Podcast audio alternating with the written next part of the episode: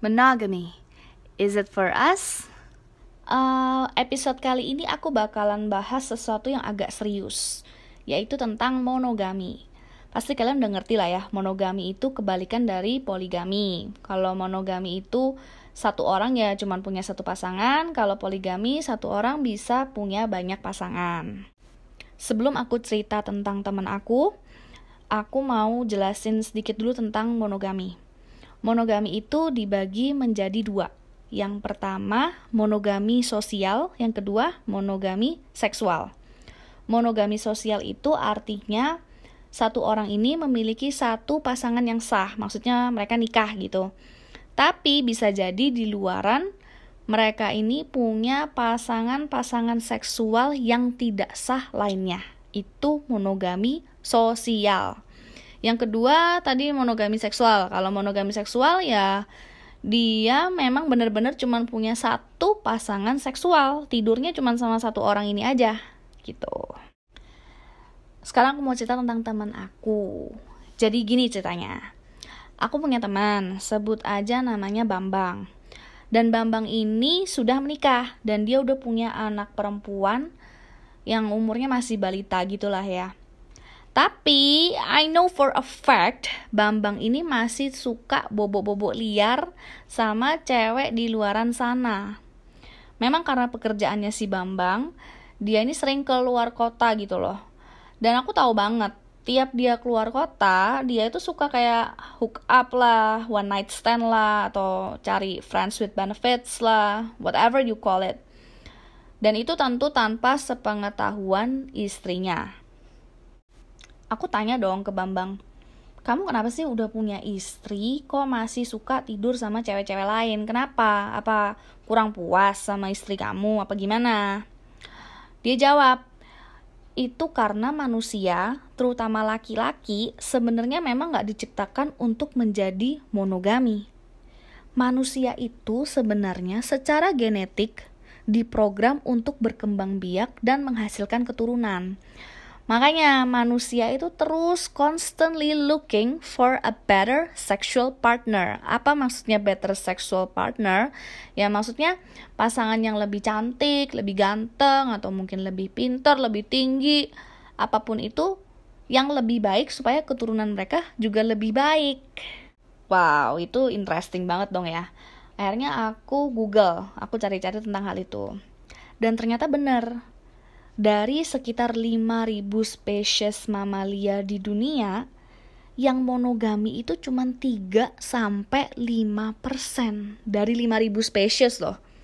Itu termasuk di antaranya ada serigala, berang-berang, sama kelelawar. Nah, kalian tahu dong manusia itu sebenarnya diklasifikasikan juga sebagai mamalia.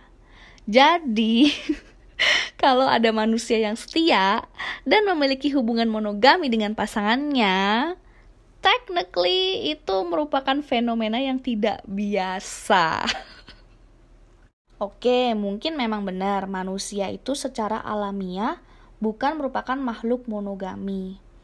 Tapi seperti kalian tahu sendiri, society kita zaman sekarang itu cenderung lebih memilih hubungan yang monogami ketimbang poligami. Monogami itu diciptakan oleh society kita sebagai proses budaya untuk keteraturan hidup apa maksudnya? Ya, monogami itu dianggap sebagai cara yang lebih baik untuk membesarkan keturunan. Seperti yang tadi aku jelasin, kan manusia ini tujuan utamanya untuk berkembang biak dan menghasilkan keturunan. Jadi mereka ingin the best for their offspring. Nah, anak-anak yang tumbuh dari orang tua yang monogami itu biasanya mereka akan merasa lebih aman, lebih stabil dan merasa lebih dicintai. Itu. Kemudian ada lagi alasan karena hubungan monogami ini dianggap mengurangi penyebaran penyakit seksual, sexual transmitted disease. And that's why hubungan monogami di zaman sekarang itu dianggap lebih wajar dan lebih diikuti oleh orang-orang masyarakat gitu. Well, that's what I found from the internet. Mungkin kalian kalau mau cari lebih detail, lebih lengkap bisa Google sendiri ya. For now kita kembali ke Bambang. Emang sih si Bambang ini memang pure ya, pure buat cari seks aja, bukan yang sayang-sayangan lah, bukan yang karena terbiasa karena lingkungan dia sama cewek ini terus akhirnya jatuh cinta apa gimana selingkuh sayang-sayangan. Enggak, dia benar-benar pure cari temen bobo. Terus aku tanya dong ke Bambang, gimana kalau ternyata istri kamu juga melakukan hal yang sama?